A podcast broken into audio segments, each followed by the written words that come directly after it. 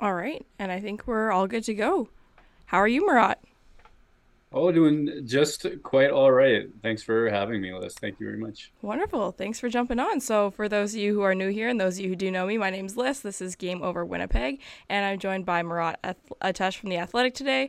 Almost called you Murat Athletic from The Ates. I uh, don't know what that would be like, but uh, um, Murat is, um, you know, a longtime Twitter pal of mine, and uh, he's it's always a privilege to be able to chat with him after a Jets game, jump on a podcast, talk with him, whatnot. We have something, you know, good to talk about today, which is very exciting. So, very honored to have him joining me today. Really excited to talk some hockey with you. Yeah, thanks for having me on, and and let me you know second it. Probably since your jet centric days, um, you know we've had a chance to talk a couple of times. Always a great chat. Always interested in your insights too, and um, yeah, always good to have something good to talk about. Because when we used to have those conversations, it was during a couple of dark years for for Winnipeg, and now they're sitting you know tied with Seattle for the second best points percentage in the West, fourth best points percentage in the NHL heading you know out of that 20 game milestone with a playoff spot and within spitting distance of Dallas I mean these are better times than when we used to when we used to talk Jets yeah, absolutely. And I don't know. I, I would say a couple months ago I was still not feeling 100%, you know, ready about this team and I'm still I'm still wondering if there there's something a little bit fraudulent about some of their record, but you know what? There's so much good going on. I'm getting so nitpicky with the things that I'm disliking that I'm, you know what, I will take that over being like everything is garbage, you know? yeah, I mean, if you want to go to the things that, you know, sort of make some teams' records more of a paper tiger, more of a, hey, could this deflate at some point? Winnipeg has a few of those. I mean, Connor Hellebuyck is not the only story this year, but he's stolen games. And if he returns to, you know, very good instead of amazing. That that I mean, we've talked about that in Winnipeg forever, and I think he really is truly having a strong season. They're also a little bit inflated with the overtime points. Um, that's you know one of the analytic things that you look at if teams are overperforming or underperforming their records. If teams are collecting a whole bunch of three on three points, which Winnipeg is, um, that's sometimes a sign that the record's inflated. But the Jets generally goal differential has been good, and and for me, it's a case where you know an average or slightly above average team is doing everything that it needs to do on any given night where they're beating the chicago's where they're not having collapses against these horrible teams.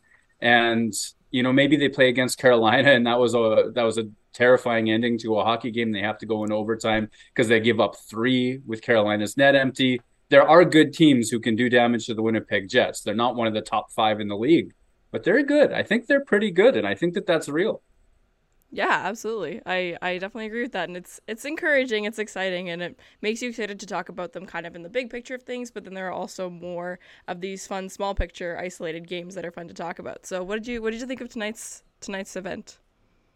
I mean, uh, fun to see the you know the team that everyone who reads me for uh, get a touchdown. You know, people are going to be happy for sure. Um, I think that the big story heading in was the rearranged lines with all of a sudden Axel Jonsson Fjallby playing on essentially the top line with with Kyle Connor and Pierre Luc Dubois. You know, I had slightly been advocating for the Connor and Dubois reunion for a little while as well. Um, and that's gone well. I think that combination of Blake Wheeler, Mark Scheifele, and Cole Perfetti, that's probably where I would as much as it's cool that the that the bottom six generated offense, Saku Maenalanen with two goals, Jansen Harkins with a goal, I think one of the biggest stories is that a line with Blake Wheeler and Mark Scheifele paired on it dominated flow of play and controlled possession. And, you know, that hasn't always been the case in recent seasons. And I think they were full value for it. I thought Blake Wheeler was great on the forecheck. I thought his pass to Mark Scheifele for the goal was just perfect through skates and it was great vision. And then Cole Perfetti's involved there too, because he needed a bounce back in my way of thinking. He, w- he was benched against Dallas. He played, you know, he didn't get a single second of ice time in the third period when Winnipeg uh, played against Minnesota, not Dallas, pardon me, against Minnesota two games ago. Then against Dallas, he got to play with Scheifele and, and Wheeler and was a scoring chance machine. And if those guys can take these two games and make them a big sample, I mean, that's something that is going to help the Jets get through their injury problems. Yeah, absolutely. Did uh, did you think that were you surprised, I guess, to see Jonsson Fjallby being the guy kind of brought up in that situation? You know, given the injuries, obviously there's some movement going on in that top six. Um, what did you think of that tonight? I mean, I, I have to be honest. I was surprised completely. I was. Um, I was on the illegal curve show on Saturday morning. We were talking about you know who comes in, who goes up, all those different sorts of things. And uh, you know, uh, one of the combinations I didn't imagine was Sam Gagner not playing. I, I don't know um, what all went into that particular decision.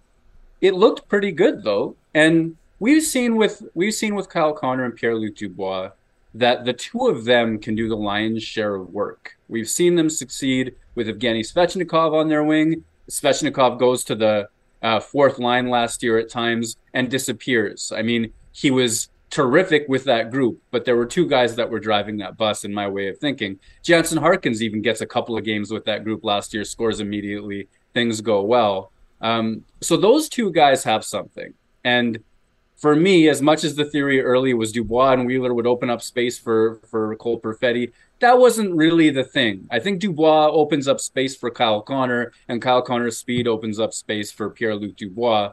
Um, and actually, Jonsson Fjallby, I mean, he gets to be the least impactful player on that line, and that's fine. But also, you saw him turn pucks over, which is what he does. And um, that line didn't dominate to my way of thinking, but they were very good and you can watch Fjall, Jonsson Fjallby all over the ice. You know, making Jack Johnson puck carrying look a little bit too casual. Um, just winning battles and turning pucks over is what he does, and and that helps when you're playing with two star level players like he is. Yeah, absolutely. And that was kind of my take on that too, is, you know, a lot of, you know, like you were saying, the bottom six having those goals and whatnot. Um, you know, all those chances they come from being able to create that possession for yourself. And, you know, if he's able to be that, you know, strong forechecker, you know, hard on those pucks and able to create some of those turnovers, you know, you have those guys on that line that are able to really capitalize on those chances. And, you know, like Nick said in the chat, really create offensively, which is which is great. So, um, yeah, I thought it was interesting. And the Sam Gagner scratch, I agree. I that wouldn't have been it wouldn't have been my choice either and i also it wouldn't have been what i expected either because you know sometimes what we think is going to happen versus what we would like to happen is different in neither case did i think that that was going to be the play they were going to make um, but yeah do you think he comes back in next game or what what do you think about that i mean yeah i, I guess you know here's the honest thing, Liz, is that when I was asked what should happen, I thought Saku Maenalanen was the guy that that should come out. I I liked Jonsson Fjallby as a forechecker, winning battles for other people and just putting the puck into hands of more dangerous players. I thought Sam Gagner had acquitted himself well, playing with the skill in that in that top group. You know, Harkins and Eyssimont have developed something with Adam Lowry there, and I was kind of liking it. So I thought to myself, well, Maenalanen's the guy that's going to sit. And lo and behold, he goes out, he scores two goals one of them is a rocket, you know, uh, just a, a, wrist shot beauty. The other one comes off of a situation where it's tremendous forechecking from Winnipeg's fourth line. But for me, also in that moment, you have another case of Jack Johnson, the analytics non darling. He just dusted off a puck. He went back on the puck retrieval. He had possession, he had time, he had space, and he, he made like three touches tentative. Maybe he was trying to get it to lay flat. I'm not sure but it was slow. And Winnipeg's forecheckers were fast, and then boom, it's in the back of the net. And I don't know that any one of these guys is going to be a world beater for the Winnipeg Jets, but that they have at least enough players uh, to to have that sort of impact is a good sign. And maybe now it's Dominic Toninato that comes out of the lineup. You know that because um, he's not the one who scored two goals, even though he might have a piece of it. Yeah, totally. No, for sure. It's and it's definitely hard to scratch someone after after they score too. And I think, yeah, like you're right. It probably would have been a lot of people's guide just based on you know not that he's doing anything inherently wrong, um, but that sometimes you know if you're not doing enough quote unquote right or if you're not doing anything to make yourself stand out that you know it's just not quite enough to keep you in the lineup there are other, other guys coming back from injury and whatnot and speaking of um, were you expected to see morgan barron in tonight or what were your thoughts on that well, you know, it's interesting. I think he said to the reporters in Chicago that yes, his timeline was officially between four and five weeks. He was a little optimistic, and he knows everybody's always optimistic that he could beat it. And I think that from his surgery to now, it's three weeks and two days. If I caught what he said exactly, so, November fourth, I think he said. So yeah, about tracks. That about tracks. Sharp mind, sharp memory. There you um, go. I, Um, so I I remember Rick Bowness saying that maybe Tuesday would be an option, and that was kind of what I'd earmarked in my mind. So for Barron to come back now, uh, yeah, a little bit surprised. It does feel early, and you know, not only is it a good sign in sort of the short mac- micro sense, I guess, talking to an economics student. I got to get my micros and macros to straight. Um, I think that a general return to health and knowing that these guys were just a little bit away, eventually they'll get Appleton back and Winnipeg's winning at, at this time as a general rule. I think that one of the stories is does Kevin Cheveldayoff feel pressure to add a forward right now? And I know because one of the corollaries to today's story of Barron's return to health is Ville Heinola returning to the AHL. And I know you will have listeners and you will have viewers who are, you know, who are ready for a veteran to move out, for Heinola to step in, um, all of those sorts of things. And maybe that's the way that a forward gets added to this group. But if you're Kevin Cheveldayoff right now, you're watching the wins come in, you like the offense you just got from your bottom six, there's a bit of a plug and play, mix and match vibe going on, and you still have Kyle Connor and Mark Scheifele scoring. I mean, sure, it's Chicago, but you've beaten other better teams lately as well. And I think that buys the Jets time. You know, I, I don't think there's a panic move or a roster tweak or a or even just that proactive use of cap space. You know what I mean? I don't know that there's pressure to do that right now. So you asked me if I was surprised about Morgan Barron's return. The answer is yes, and I guess I, am just I'm thinking about it as a symbol of everything else that's going on uh, around Winnipeg's schedule right now. Totally, yeah.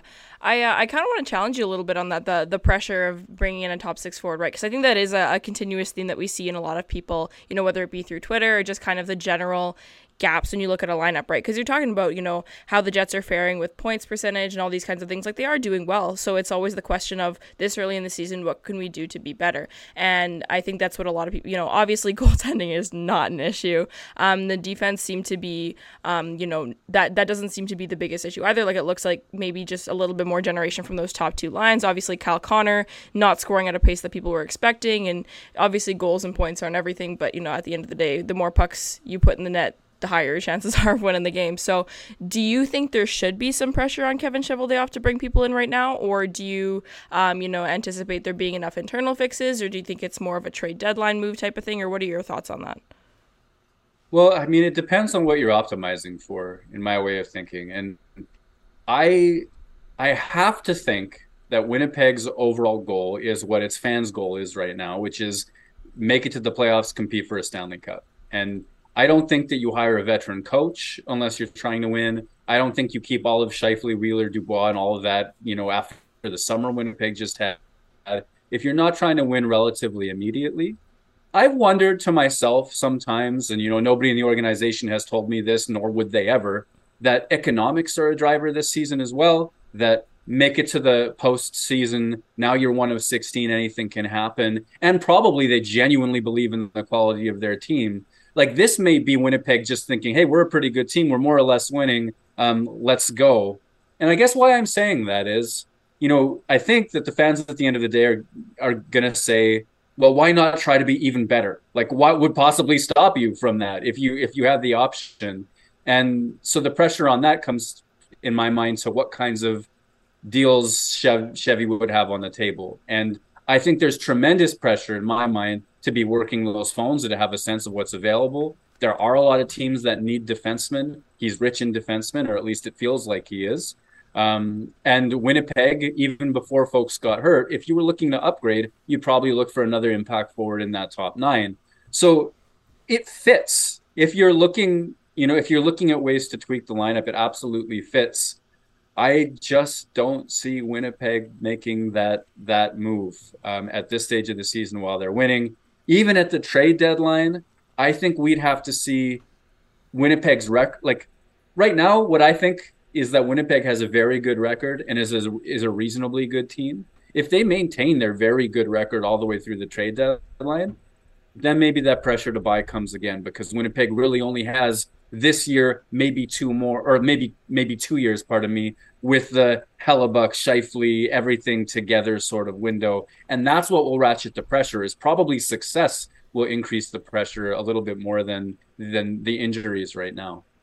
Right, yeah. And I think that makes a lot of sense too. And I also think that the whole concept of, yeah, like you said about, you know, be one of 16 and then anything can happen is so real when you have a goalie of the caliber of Connor Hellebuyck, right? Because I think, you know, if you look at the past X number of Stanley Cup champions and you look, I, I would venture to say that Darcy Kuemper is the worst goalie to win the Stanley Cup in the last 10 years, right? Like every single team's got, you know, the hot Jordan Binnington, the hot Corey Crawford at the time, the hot Matt Murray. Like they all have those guys who come alive at the right times. And if the Jets are able to, you know, sustain a performance of this type of caliber up until then, who knows where he can bring them, right? yeah, absolutely. And like, I, I get that you'd want to increase their odds of being good, right? Like, with goaltending being such a variable thing, I know that goalies have tremendous seasons, and some of them are more likely to have good seasons than others. See Connor Hellebuyck, see um, Shesterkin, Vasilevskiy, even though he started kind of middling so far. There are a few of them that you can bet on to have better seasons than others. If you just roll your roll the dice on any two week period, there are plenty of times when below average goalies are hotter than than the best ones in the entire NHL for these like small sample size moments. So by having Hellebuyck, all you're doing is you're nudging the odds that your guy's great at the right time because he's ever so slightly more likely to be great um, than than anyone else is, which is just a roundabout way of saying, yeah, if anybody can get hot, Hellebuyck is one of those guys. Um, and then you you do want to shore things up, and I think it would be an absolutely horrendous mistake if Cheveldayoff isn't on the phones. Um, I think that you have to look at that sort of stuff. I'm wondering if maybe one thing that's happening is as desperate as teams are for defensemen, um, they may see Winnipeg's issues with the Nikolai Ehlers injury and and perceive Winnipeg as just as desperate up front. So how good are those prices now, several months in advance of the trade deadline? And then probably in the back of an old school guy my guy's mind, like Cheveldayoff, is the old adage: you can never have enough defensemen. And I go back to uh, 2006, I guess. Another one of those goalies get hot at the right times with Cam Ward winning the Stanley Cup. You know, the only reason to my mind that Carolina made the Stanley Cup finals is because the Buffalo Sabres went from having seven very good defensemen to something like two over the course of the Eastern Conference final. And I think that that's a, an adage that is really stuck in a lot of veteran NHL people's minds is that don't be the, those guys. Yeah, no, and I think that that does make a lot of sense too. And I if you think about it like logistically from pretty much any context, whether it's you know hockey, other sports, or just in general, looking at the concept of why would I want less assets of value, right? Kind of thing. So I, I, get that in that perspective, but it's looking at, you know, kind of maximizing what they mean to you at, at that given time. Um, looking more, if we're going with our economics terms, more more micro back at this game, do you think that, um, you know, if you're looking at some of the particular numbers, obviously advanced stats have a lot of, um, you know, things that play into them, and sometimes with individual game stats, they can be a little bit more skewed just to the nature of the small sample and stuff like that. But generally speaking, tonight's micro stats didn't look as dominant as the 7-2 box score. Um, what, do you have any kind of insight on that? Do you kind of know what do you think sort of went wrong per se? I don't think that that's the right word to use when you win 7-2 against a division rival, but that being said, you know, there's always room for improvement like we were kind of saying before. So what what are your thoughts on that? Yeah, I thought especially in the first half of the game, some of Winnipeg's you know, old problems with managing the puck over its own blue line were an issue. I think that you saw times where, like Winnipeg against Chicago, you know, the Jets to get into trouble have to beat themselves a little bit. And I feel like I'm being a little bit rude to the quality of the Chicago Blackhawks as a hockey team. And, you know, within the NHL, things are reasonably close no matter where you are in the standings, uh, parity and all of that. At the same time, I really feel about the Winnipeg Jets in a game like this things are going to go well if they do things right. And um, you even saw it maybe towards the end of the game too. After Pierre-Luc Dubois' goal, you know, one of the next plays uh, in his own end was an extremely casual play with the puck that leads to Connor, one of Connor Hellebuyck's biggest saves of the night. And I think that there are moments in a hockey game when the Winnipeg Jets, fewer moments this year than in any of years past, but where they kind of get caught up in their hype and in their like run up field, run up the ice sort of mentality and they turn pucks at their own over at their own blue line, and um, you know their exit passes get weak, and they sort of create some of their own mistakes. So I think that's the sort of thing that leads to some of the you know the the shots kind of coming their own way as well. Even if once they got out of their own way, you know they're rushing back up ice and they're doing good things with it.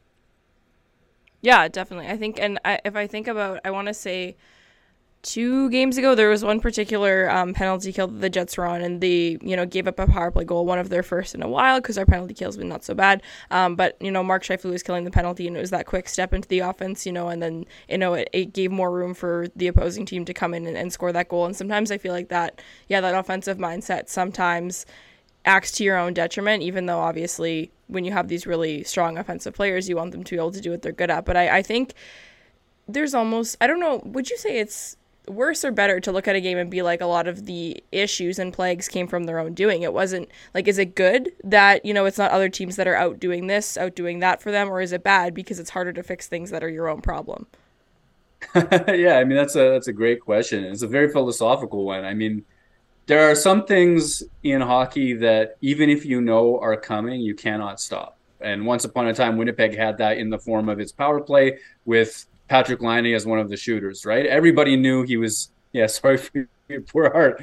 Um, everybody knew he could shoot the puck. Everybody knew where his office was, but because Scheifele was where he was and Byfuglien was where he was, who cares what the game plan is? If Winnipeg gets its pass and Blake Wheeler made those passes, Winnipeg was going to be a threat to score. And so knowing what the issue was didn't help a lot of teams sort sort it out because it was such an overpowered thing. Um, other other times, you know, um, other examples might be Kyle Connor on your average breakaway. He has so many moves in his toolkit that even though you know he's great, there's nothing you can do about it. Pierre Luc Dubois barreling down the wing, you, you can know exactly what he's trying to do, but how many defensemen can stop him cutting to the net if he really wants to get there? So for me, I mean, I would always like a team to have as many of those unstoppables, even if you know they're coming kind of in on their own side. Um, and I'd like to think that because puck management is within is the sort of thing Winnipeg can control, or at least the mistakes that it makes in, on that front are, you know, it starts with the puck on their own stick. So it's a decision they make, it's a read they make, etc. And conceivably, I'd like to think that if it's a read, that's the sort of thing that can be improved. And I think like the ultimate philosophical answer is a really vague one, which is it depends on if it is improving. You know, if, if you see a if you see it improve, and I think that Winnipeg is improving. I think that there are, are stretches when they get really quite bad. See the Colorado game earlier this year. See the LA Kings game that Winnipeg won in LA earlier this year. And I think that we're seeing those stretches less and less, or at least if that if that trend is not lowering still, the level that we've landed on is still less than what it was last season or in some of Winnipeg's really difficult ones. So I think you'll sort of take it, I think, is is my view. Yeah, I think that makes a lot of sense. Just going to take a quick pause here to do a quick ad read from our, our friends at Sports Interaction. So I want to say, think you know what way it's going to go? Make your bet with Sports Interaction, whether it's World Cup, hockey, football, or basketball. Sports Interaction has you covered. Bet pregame, live and play, or on one of our many prop bets. Sports Interaction makes it easy to deposit, play, and cash out. Join now and see all sports betting has to offer. Want to bet? Head to sportsinteraction.com slash SDPN. That's sportsinteraction.com slash SDPN. 19 plus, please play responsibly. I was looking at this ad read before we started and I was like, I saw World Cup and I was like, no, where I don't even want to talk about this. It's my heartbreak of the day. But you know what? Dolphins win, Jets win, big touchdown day with the seven goals. So I was like, you know what? We'll be okay with it. But uh, bit of a crushing one today, this afternoon with the, or this morning, pardon me, with the, with Team Canada there. But we, at least we had the jet ski to talk about later. I mean, what do I bite my tongue? Do I talk? I don't know what to say. I mean, I think I think Canada effed around and they found out. I think that that's all. Croatia's a very good team. Their midfield has been amazing for a long time. As old as it is, you could never you could never count them out as potentially great for stretches and they created problems Canada couldn't whatever. I uh I think Canada found out and uh, I hope that they win against Morocco. Yeah, well, this this group sure had a lot of storylines today, but yeah, no, I man, oh man, I fell asleep during the soccer game. I woke up really early this morning and I fell asleep and it was one nothing Canada and I woke up and it was four one and I was like, is this hockey or is this soccer? I was like four goals. What the heck? But uh, yeah, so that was a little bit, a little bit heartbreaking. Uh, but you know, back to the Jets because this is a hockey show. I know we could sit here and talk about the most random sports for hours because you know, big sports fans over here. But um, did you like the um, first line tonight of the Perfetti, Scheifele, Wheeler. I know you spoke specifically about the one goal where Wheeler had a nice little pass there, that uh, awkward angle and whatnot. Do you like that combination? Do you think it's a you know a short term fix while we're waiting for Ehlers to get back, or what do you think of that line specifically? I do like it. I you know, it's first what we've seen two games from them now. Their first period against Dallas was was sensational as far as I'm concerned. It was a little bit the Cole Perfetti show, which we haven't seen a lot of in the in the last recent stretch of games. But the the just the thinking on Wheeler and Scheifele's part, on Perfetti's part as well, seems to be on the same page. They they seem to have chemistry in terms of which cuts they're making in the offensive zone. They seem to be working hard as well in terms of turning pucks over and and just being quick to get the puck back as soon as they've lost it there were a couple moments where I thought I saw the first casual back checks of Mark Scheifele's recent history. I think he's been so good this season, to be honest. Um, but there have been there were moments tonight where Blake Wheeler's busting his butt back on two on ones and getting sticks on the rebound attempt, and all of a sudden, um, all of a sudden, you know, a chance is negated because the what is he, 36 year old former captain is is tracking back as hard as he is, and I think that they've got a little bit of everything. I don't have an argument that it should stay together if you have a healthy Ehlers right away. I think that you know he immediately busts, busts into, the top, into the top six, but maybe Ehlers joins the other group uh, in this 12 weeks from now, you know, fantasy scenario. Um, for now, I worry about the the line defensively, but they haven't given us enough to worry about in you know in two games, and I think they could outscore their problems as a general rule.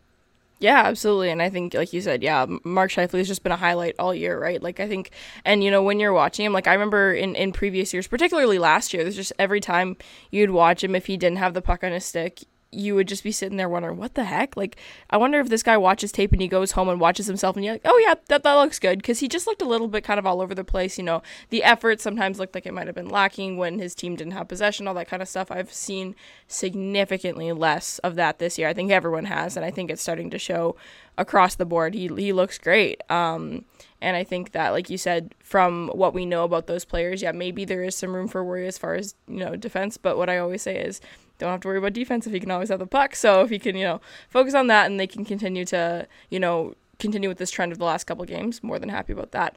Um, thoughts on the power play? I saw some movement of a couple of those guys, um, you know, particularly Connor being stationed a little bit more on the opposite side, a couple of other changes, on, um, especially with personnel as well. Um, any thoughts on the power play tonight?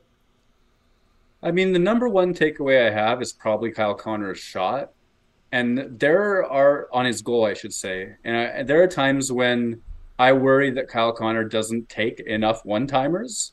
Like I, I see him dust it off a little bit when he's on his off wing and has the opportunity. Uh, and I think that that slows the Jets' power play down.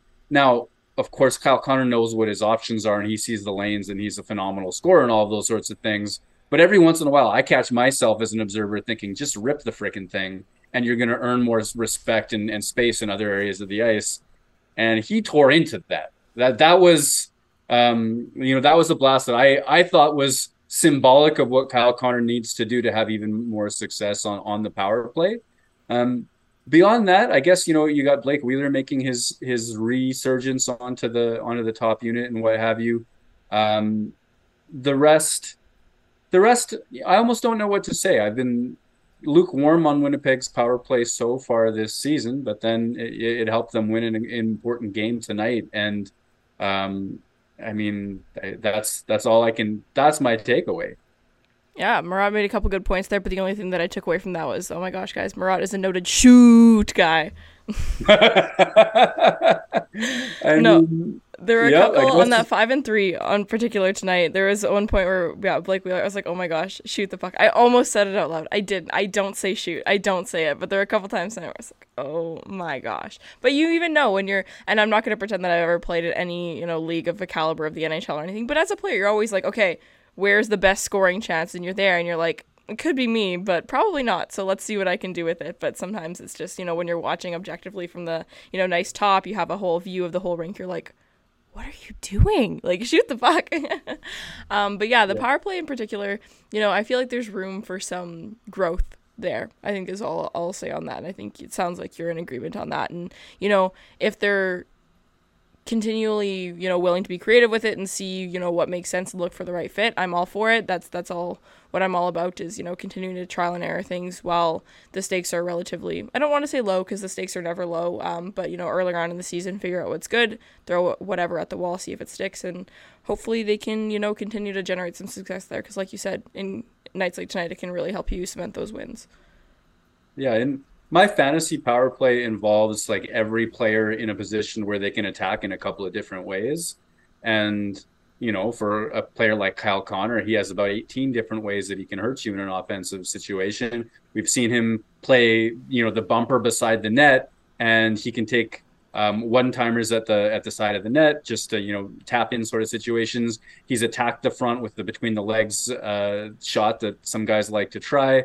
We know that he can shoot, so you like to see what you saw tonight. Um, he's a good playmaker as well, and I think that he's a good symbol of power play success for me because the more the more variety in tools that you show, I think, um, the more the PKs have to guess and have to respect various different options.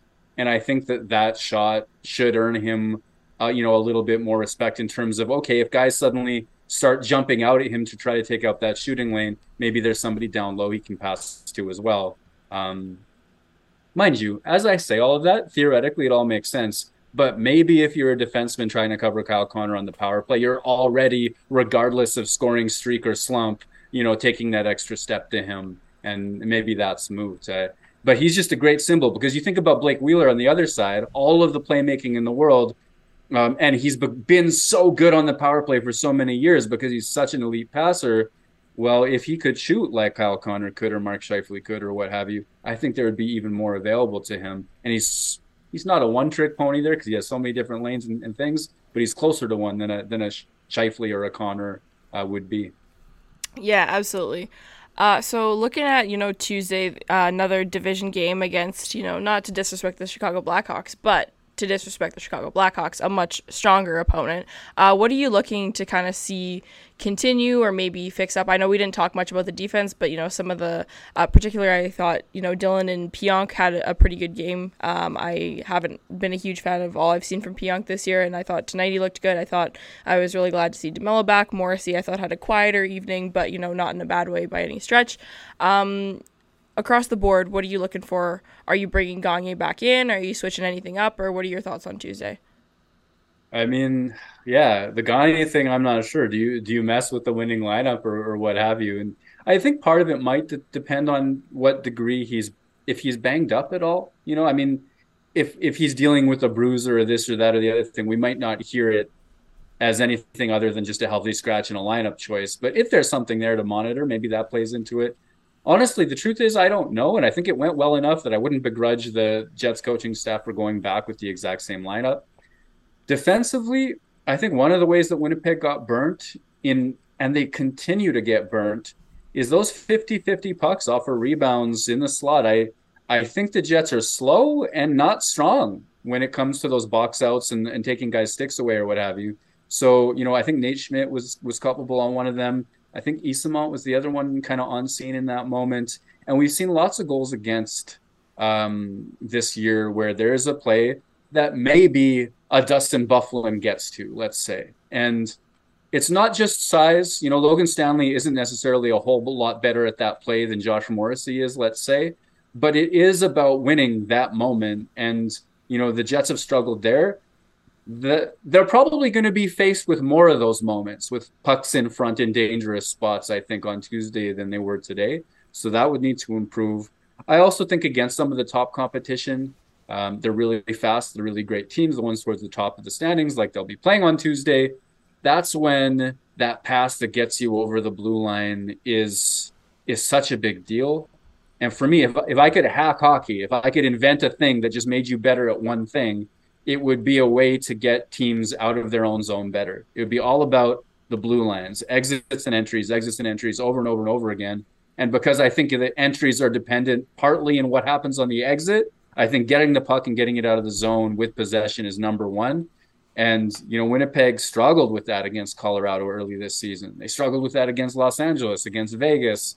Um, and the games when it was the Connor Hellebuyck show, that was the issue. It wasn't that Winnipeg couldn't do things at other times in the game, but it's that you'd see giveaways and and trouble spots uh, getting out of its own zone. So what I want to see is just quick decisions and good ones and ones that admit that you don't have to, you know, flee the zone and create a rush every single time you've got the puck. Yeah, absolutely. And I think, you know, you talked about that that net front thing is always something that, you know, is kind of frustrating to watch and someone who I think is better at it than people give him credit for is Ville Heinola. And I know we touched on it super briefly, but what would be an Alyssa talking about hockey segment in any capacity if he didn't get brought up? Quick thoughts on him? um, yeah, what, what, what to say? I agree with you. First of all, I think he's meaner and a better uh, positional box out player than he gets credit for you see so many of his detractors say, "Hey, he's small," and you know what? He is. Um, but if you look, like my guess is, if you look at a whole video spree of Ville Heinola in those 50-50 moments with the puck sort of like floating its way through the slot, he doesn't do markedly worse than a Logan Stanley, which is absurd because Logan Stanley has the strength advantage. And part of that is is competitiveness and compete levels, to use the uh, the words of the the hockey men. Um, but part of it is also just having a head on a swivel and making the read and knowing that, the puck's in the neighborhood. And like this leads me to another one of my pet rants, I guess. Sometimes you see po- people post heat maps and say, "Well, look at all these scoring chances from the middle of the ice." This player is good in the middle of the ice or bad in the middle of the ice. Like a defenseman with lots of scoring chances against him from the center slot must be bad in the center slot? Maybe not. Maybe it's something happening elsewhere on the ice that's helping the puck get to the center slot. Maybe they don't protect their blue line and they're dealing with more defensive zone shifts in the first place. Maybe it's giveaways. It might not be that moment. And I think that that's part of why, I say, Logan Stanley isn't a defensive juggernaut, despite his physical strength as well. Look at that. I fell in, I complain about this list. When I tweet Ville Heinola, and somebody else has like a rant about Logan Stanley, or I tweet, "Hey, Logan Stanley made a really nice play on this like great exit pass. Look at that rush he set up," and then I get the Ville Heinola. Like, I that's a pet peeve. And look at what just happened. I played right into it. You said Ville Heinola, I said Logan Stanley. I think Ville Heinola is a better defensive player than he gets credit for. I think he's rounding into form. I think that his quest to prove that he's too good to play in the AHL is honestly, it was mission accomplished last season in my mind. But um, with Rick Bowness being a fresh set of eyes on that, and Heinola's camp being mediocre in my mind, uh, and I'm I believe in the player. I didn't like his training camp. I think we're seeing Ville Heinola be the closer to the best version of himself, um, and now he's waiting for the. Uh, he's he's Kyle Connor in 2017, waiting for was it Matthew Perreault to get hurt that led to Kyle Connor's uh, call up, and all of a sudden he was ready for the NHL, and he wasn't two weeks ago. Heinola not that good. We're not. We're not. We're not going to say Heinola's going to score thirty player. goals. Okay, okay, I'm in. Yeah, that's a that's a dangerous assessment comparison to make. I know People exactly. think I'm thinking he's like a top pair guy, but what my point is is he's waiting for that elusive opportunity, and because it's you know NHL hockey, it's going to be somebody getting hurt. They're not going to trade Brenden Dillon to make room for Ville Heinola, you know, who's on his entry level contract still and waivers exempt still. Um, you know, trade requests and, and agents' displeasure and all of that. It's just, you know, Winnipeg can sit on that if they want to. Yeah, no, absolutely. No, for sure. And cracks me up with the, the Logan Stanley Ville Heinola thing. I'm I, I'm the worst for it, but it's also like someone could be like, oh, global warming. I'd be like, okay, so Ville Heinola. No, so I I definitely get it, but you know, it's but it, I don't think it's an unreasonable thing to, you know, your brain sometimes goes there, right? Because you're looking at, you know, situations and it's at the beginning of the year, it was the whole the sixth defenseman, the sixth defenseman, you had the five locks, you're looking at the other, and it's just kind of natural. We Pavlov dogged ourselves into looking at, you know, Ville Heinola, Logan Stanley, and they're always associated. So, you know what? You're, you're off the hook for this one. Nick in the chat says that I've cracked Murat. Well done. So, um, thanks for coming on, Murat. Appreciate you jumping on, having a chat with me. Um, always a good time to talk about the team and you know look at you know the good the bad and the ugly and everything in between so thank you so much and thank you everyone in the chat make sure you like the stream share the stream and check it out if you want to you know re-listen to everything we had to say you know rants aside uh, we'll be out on on podcasts uh, sometime tonight or tomorrow so thank you so much everyone for tuning in and we'll see you next time